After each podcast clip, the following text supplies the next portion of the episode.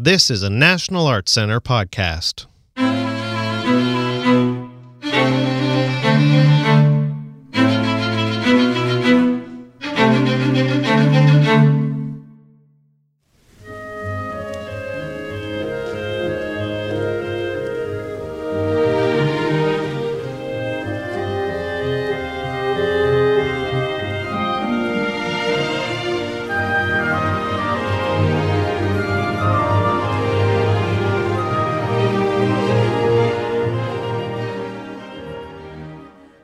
Welcome to this episode of the National Arts Center NACO Cast series.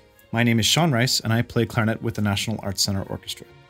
Today, Maestro Shelley joins us in the Hexagon Room at the NAC to discuss the upcoming NAC Orchestra Tour to Europe. Thanks for joining us. Oh, it's my pleasure. so, we have a really exciting couple of tr- almost three weeks coming up now. Yep. We're going all over. Uh, we're going London, Yep. Paris, Copenhagen, Utrecht, Stockholm, Gothenburg. I think that's everything. Yep, that is. not not a short list, not really.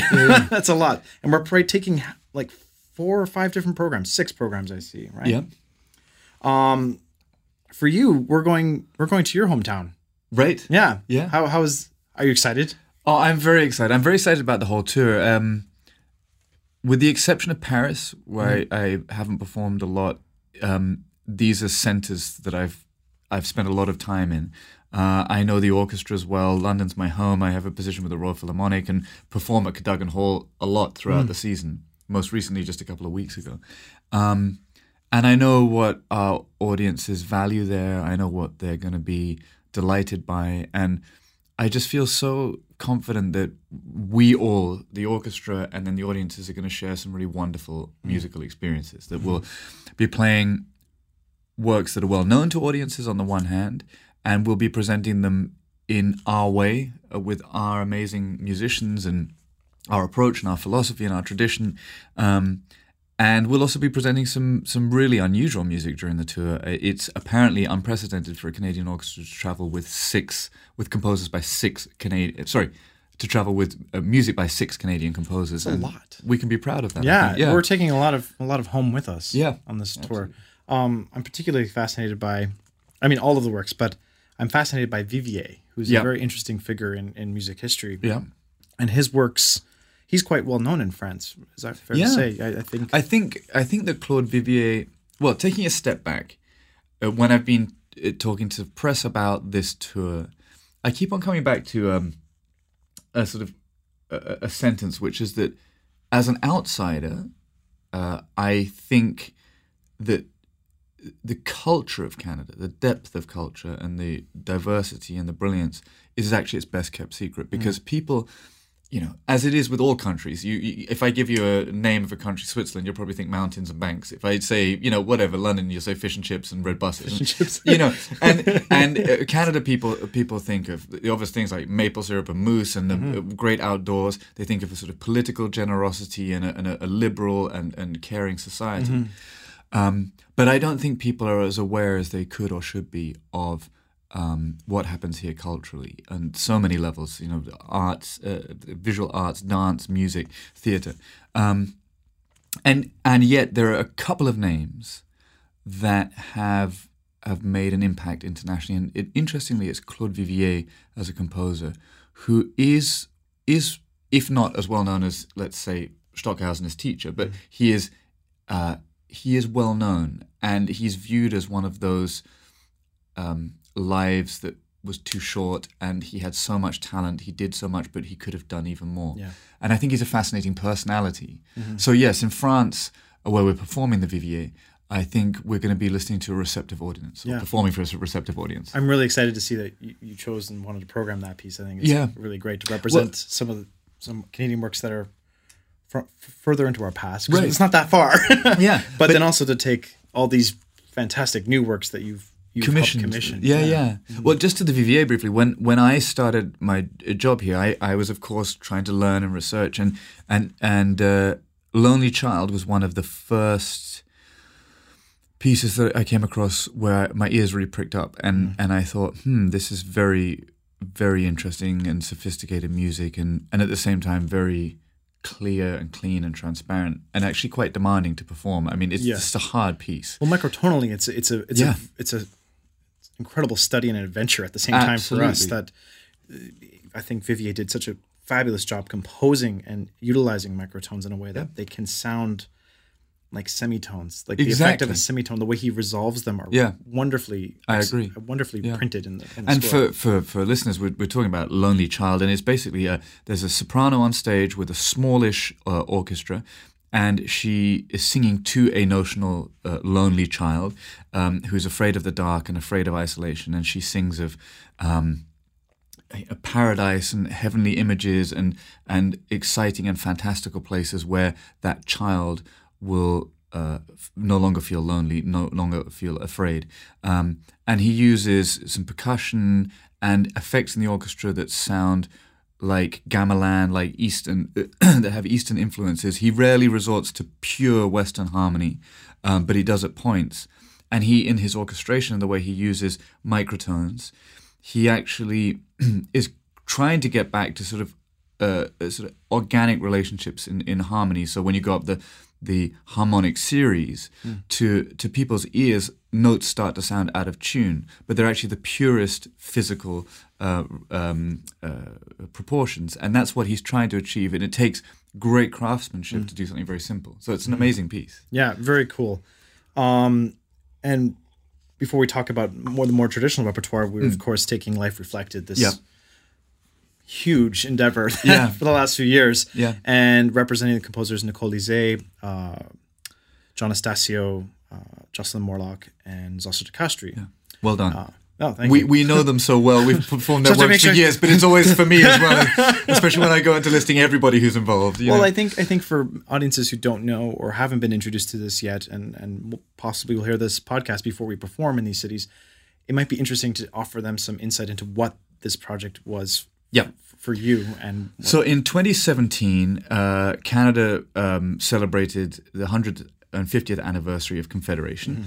And um, a few years prior to that, actually coinciding with when I was going to begin my tenure as, as music director, we started to have meetings about how to celebrate this, what an orchestra could do that would go beyond the sort of ceremonial. Um, and um, we we started to talk about then what, what does it mean to celebrate 150 what is a nation? What it what does it mean to be part of a country? And of course there are a lot of answers to that and and nuanced answers to that. And and country state nation mean different things to different people.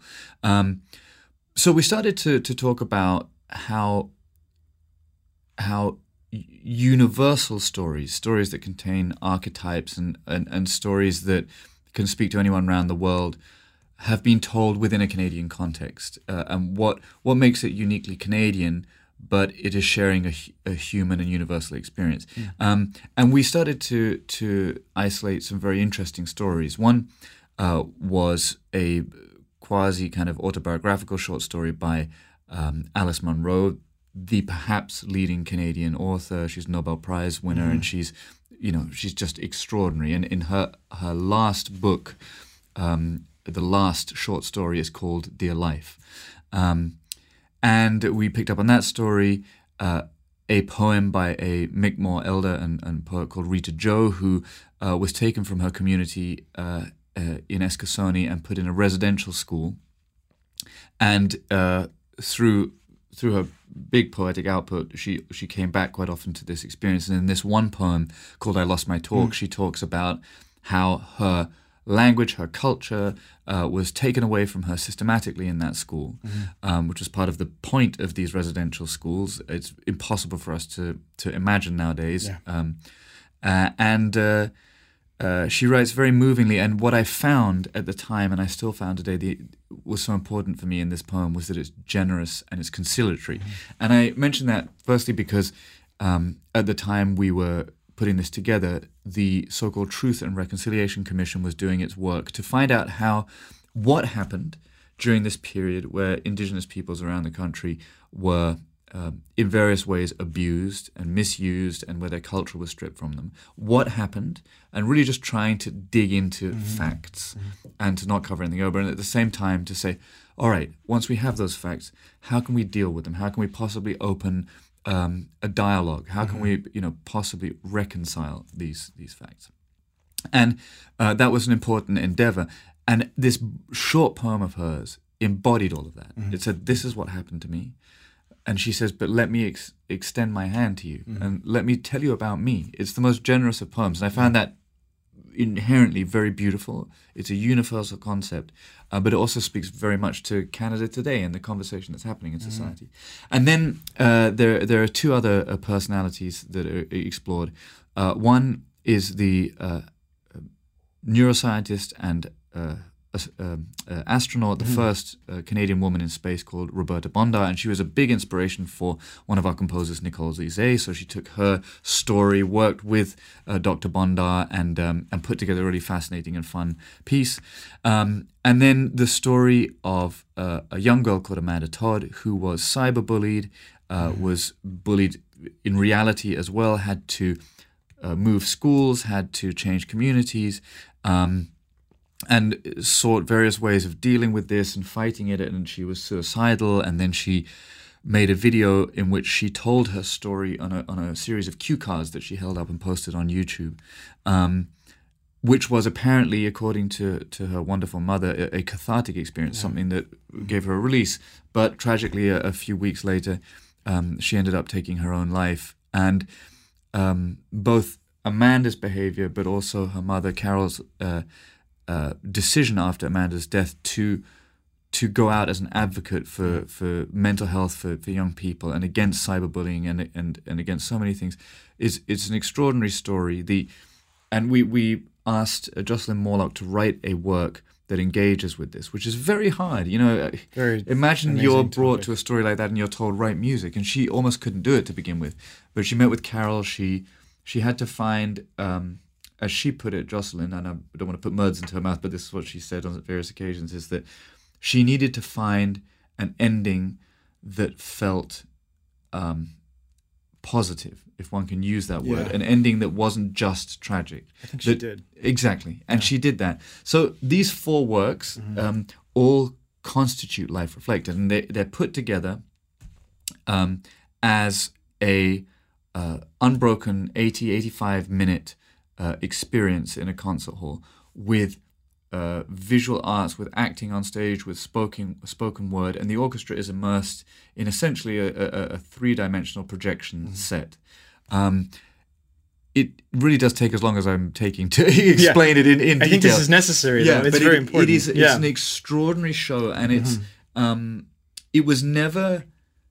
Uh, it was never designed to be anything other than something that provoked thought and engagement and uh, conversation, and tried through music, tried through the visual arts to um, literally underscore these stories, to augment aspects of them, to to dig into the sort of emotional core of these stories, um, and and I think it remains a really provocative and interesting work. And there there will be people who find the whole thing compelling. There will be people who find some of the stories compelling, and others they may be pushed away from. They may, but I don't think there's a single minute of life reflected where you're not engaged and where you're not being challenged. I think it's okay that it's uncomfortable in a few moments. Precisely. It's just telling the truth. It's honest. yeah, and it's and that's yeah. a, that's a working uh, premise that. Uh, you know, for the, my first couple of seasons here, I tried to get away in our artistic discussions with the team and planning from the, the terms to like or dislike Mm-hmm. because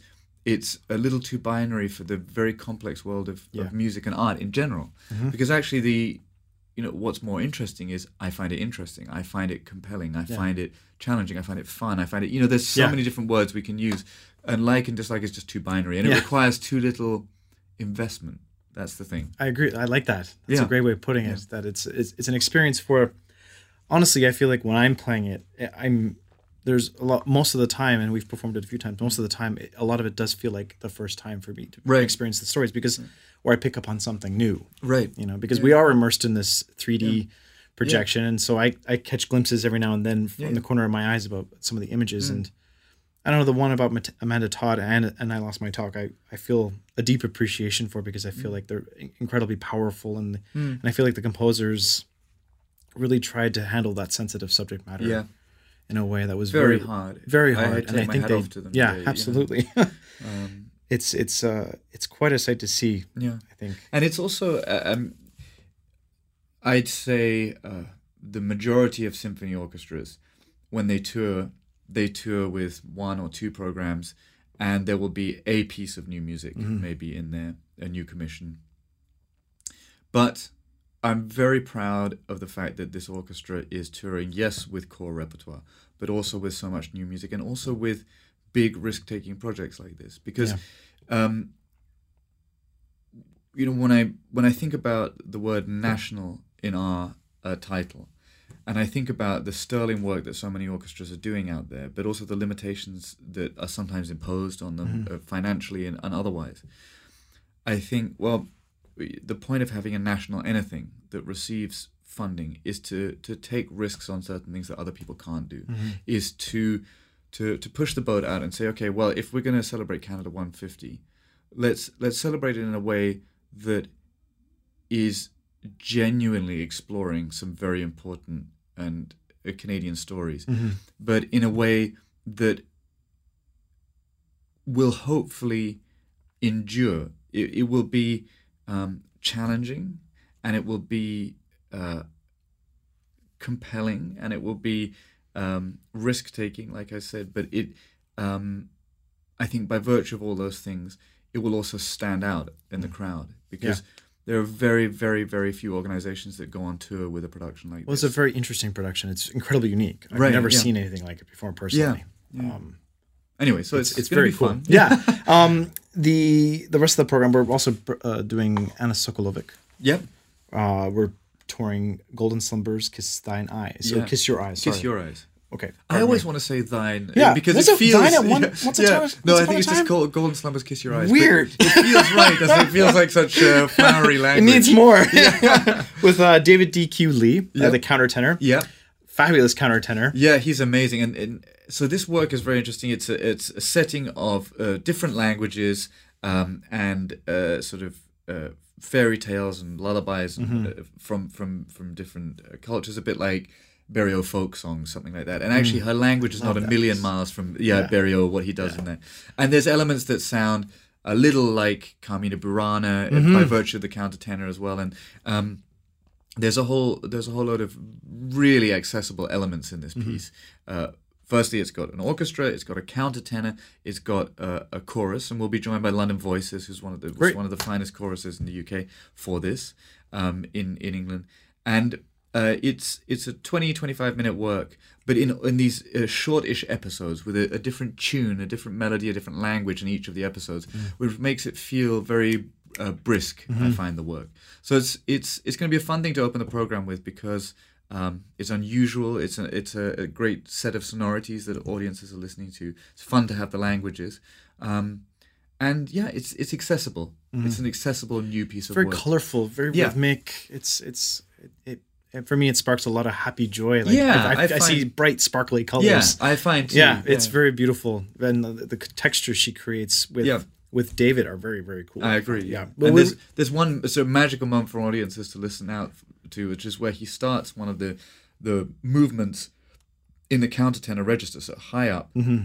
and across the course of the next sort of minute and a half, two minutes, he gradually descends right down into the bass Right. register, and it's an ex- I mean, just technically to hear it happen is extraordinary, but it is. I find it's very current, like because we we live in an age where we've realized that the sort of binary concept of man, woman, this idea of gender is far more fluid mm-hmm. than ever ever people have understood before in history, and and and weirdly, I find the countertenor is an embodiment of that. One gets used to the one gets used to the sonority of this this high voice, and one Yeah. one subliminally, subconsciously rather, places it in a certain place. It- Yeah. Either a man with a high voice or whatever. But then he morphs down into this deep register, It's- and suddenly all your preconceptions are, are challenged. You know, Yeah. so it's kind of It's very interesting. Yeah. I, sorry, I didn't mean to interrupt. It was, It's it's shocking he has that range. Mm. I think. I know, but It- I've heard that before. To be a great high singer, you have to be a, a, very strongly rooted I in the low nothing register. about countertenor. I don't know how they do it, but Right. it's very cool. Uh, it's interesting to point out that because we've recorded a lot of this repertoire. In fact, Yes. almost all of it. Yeah, Um, the Sokolovic was paired. Correct me if I'm wrong with Dvorak, right? That's right. Good. Yes. Whew. New World. Ah, yeah. Thank God. Yeah, yeah. Uh, because we're also taking New World on Yep. tour as well. This is there's a lot of cross connections between recordings we've done and all this Absolutely. incredibly unique Canadian repertoire. Yeah. And and that's so we recorded all the Life Reflected music. All the there's a Sokolovic, the Dvorak, the Brahms symphony. We also recorded. And I have to say, I it, it'll be interesting to hear your perspective. I think for us artistically, as we prepare these symphonies and and then perform them and then record them, we sort of dig in. We we we we discover them as a as a, as a team together. To then say, right, we've got that behind us, mm-hmm. and then to go on tour with it. It's it's a very it's it's we know these works so intimately and so deeply and i think there's various aspects. One is that's great because mm-hmm. we we we really know it well. We've worked so much on intonation and balance stuff like that. The second aspect is that a recording is never a full stop it's also part of a journey right Yes, so course, we yeah. may look back in three years and four years of playing these pieces together we may say yeah the recording's nice but we feel different about it. It's Mm-hmm. evolved. Maybe we say that was the best ever, and we've, you know, but I- I- but I but also there's, there's, there's always this this challenge which gets to the core of what being a, a professional musician is, rather Mm-hmm. than amateur. Of saying no matter how well you know something, and how intimately you know something, th- it can always be better. But secondly, it is our profession to bring it to life as if it's the first time, and that's an interesting challenge Yeah, for us. absolutely. Because very often we are coming to pieces over a couple of days, then performing them. They do sort of feel fresh because we Yeah. may not have performed them for a few seasons. But this is a different kind of challenge, and it's a very grown-up challenge. I Yeah, find. well, know? it's you know, it's I think it's interesting because I can't speak for everyone, but personally, I Mm. find that having gone through the process of recording a lot of these works and Mm. then also performing them and touring them fairly regularly, it's I still find my ear catching things that I want to do better myself. I agree. Me too. and and that I yeah, want to, you know, yeah, and because like it's impossible, you know, we as a, in chamber music, you, you can kind of get to that point faster because it's, it's less dense. Mm. yeah, yeah. or maybe that's not fair to say depending on the composer. No, no, But maybe some of late Beethoven, late Brahms are quite dense. Yeah, but yeah. um, it's it's interesting, I think, from a, a musician perspective, to Yeah. realize how much information there actually is, Oh yeah. and that as time goes by, keeping an open ear to all of it really Yeah. reinforces the- that idea constantly. you know, for for it's it's a it's a conductor sort of daily bread to be thinking about the the structural sort of proportions and all Mm-hmm. that stuff. But one, I think, as as as a, a player in ensemble, the more one one uh, digs into a piece, the more one realizes that every nuance of detail has an effect on that Mm-hmm. overall architecture, and that it's it's one has various roles at any given time to the moment Yes. to one's partner, to someone across the orchestra, but then to the the phrase in the next sort of four, eight, 16 measures, to the episode within the the the, the um, movement, but then to the greater movement as a whole. Because it's a bit like chaos theory. If if one person somewhat distends a phrase, and it could be in and of itself a very musical idea, Right. that will have a knock-on effect, which means that one might arrive at a next bit a little slower, a little quicker. Of course, And yeah. we all have constantly these amazing little uh, fields of influence in every given 2nd Mm-hmm. And I, that's what I mean about the sort of grown-up version is that we you start to get into the realm where everything starts to be, become one, and one realizes m- more through that how fragile it all is. And how hard that is. Yeah. It, it is hard. It's Yeah. but it's it's a good challenge. and it's like listening as well. Yeah. there's uh, it's another my- level of listening. I find. Yeah, my my my father's a musician. He's recorded 170 uh, records now, Mm. and he's he's often talked to to to me about something interesting, which is that you know listening listening to a, a, a record or a performance is a bit like looking at a painting. It depends whose eyes are, are, are looking and what they find interesting. Mm. Yeah. So I, I remember we've we've done recordings here where I will talk to a member of the orchestra about them, and they'll say, "Well, you know, the intonation's really bothering me here and here," and I'll go back to a, a passage, and with that set of ears on, because I would have been listening to a certain passage with with a focal point on something completely different. I may have been obsessing about a certain balance issue, a certain uh, question of how the phrase links into the next thing, and in the hierarchy of what I was listening to, the the intonation may have been 3rd Mm-hmm. But then I go and I, I listen, and, and then I can't listen to the passage anymore because all I hear is poor I intonation. see. You see, and and we we of course always endeavour to have all of those oh, we're all yeah. We try to be perfect. Yeah. That's a hard thing. Um, but anybody who's you know painted a wall, let's Yeah. say, all you see when you come into that room is a little patch of wall that isn't quite even. That didn't get any. Yeah, and, unless you point it out to someone, they're not going to see it. You know, Right, yeah. But but you know, And then the big plant goes in that corner. right, yeah. Anyway, it's such a fun. It's a, such a fun game thinking about how we listen and how we Yeah. also, as professional musicians, how we we balance because Mm-hmm. it, it's also easy to never want anything to ever be recorded or performed because it's not perfect enough. yeah, well, that's the that's kind of the amazing thing about that journey. It's like Right. artistically, it's like I don't think, I don't think as that's why I love live performance as well, Mm. and and it, because it's never going to be the same, and that's what's so, I think su- such a such a draw Mm. Yeah, for the art form. Um, when a painting is done, you can go back to look at it each time. When the record is done, you can go back to listen to it each Yeah, time. yeah. But like, um, performing this repertoire and continuing to continuing to learn it more, it's it's very fun. yeah. It's it's really been really exciting. We digress, but Yeah. um, the we still have tons of Canadian content, including James Ehnes and Jan Lisiecki. Right, So we're yeah. bringing two superstar. We have lots of soloists. I shouldn't just isolate. We have Erin Wall. Yeah, David DQ Lee is Uh, David Canadian T. as well, and, and then we have uh, Monique Mojica will Right. be on stage as well. so an many. actress. Um, but yeah, in terms of instrumentalists, we have uh, James Ehnes and and Jan Lisiecki, both of whom have have sort of you know, long relationships with this orchestra, Mm-hmm. um, and uh, I mean there are different phases of their their their careers, um, oh, just by virtue of their their relative Mm-hmm. ages, and they're they're big exports, you know, big Canadian exports. Jan has a, a burgeoning career in Europe. He's, Mm-hmm. he's very big in Germany. He's big, at, you know, across uh, the continent there, a DG, um, a Deutsche Grammophon um, contract and things. And he's just doing so well for himself. And he, he's a sort of proud Canadian export. Mm-hmm. James Ehnes, who, I mean, I, I, I do not know a single person on earth who's heard James play or played with James who doesn't think that there is no finer violinist in He's the world. amazing. Yeah. and such a, a a joy to work with and a nice guy. Yeah, yeah. Yeah, Cheeky as well. Yeah. I We won't tell the stories, but Yeah. on tour, he just looks like the perfect son-in-law, and he's really,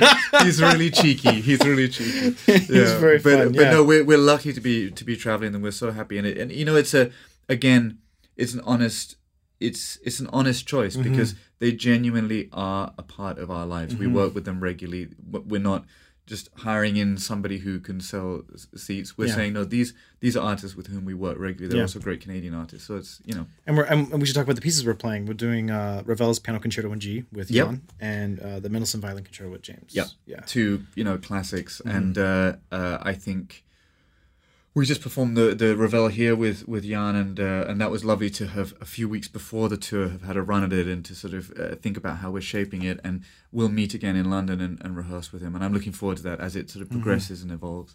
And um, there's nothing that doesn't suit James Ehnes um, but the Mendelssohn you know is right up his alley this sort of consummate uh, vir- virtuosity but always at the service of music and and his his ability with with very few means to s- express a lot. He Yeah. doesn't need to pull music around very much because he can color so so subtly. Yeah. which I think is very helpful in Mendelssohn because it's still classical. you Yeah. know. Totally. Um, so no, I'm really delighted. And Erin Wall will be singing. Claude Vivier, she also sings in Life Reflected. Right. Um, again, one of Canada's great sopranos. Um, so yeah, we're lucky. Very lucky. Thank you for all your work. My pleasure. I uh, can't well, thank you yeah. and thank you the team. I mean, Really we looking have forward to doing this now and.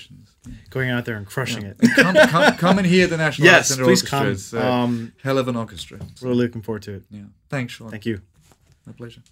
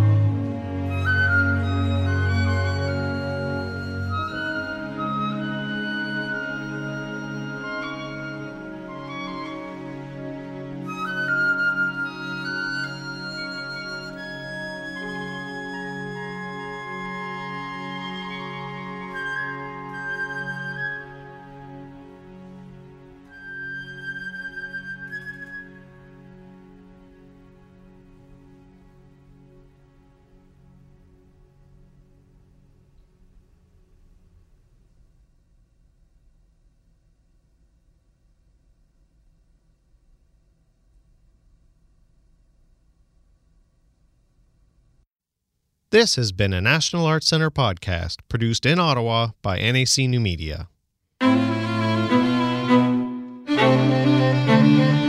Send us your comments and questions. Email us at nacpodcasts at gmail.com. Visit the podcast section of the iTunes Store, where you can rate and comment on this podcast. We love to hear from you. Remember, you can find more great NAC podcasts at nacpodcast.ca or search on National Arts Centre on iTunes and subscribe for free. Until next time, goodbye from Canada's National Arts Centre.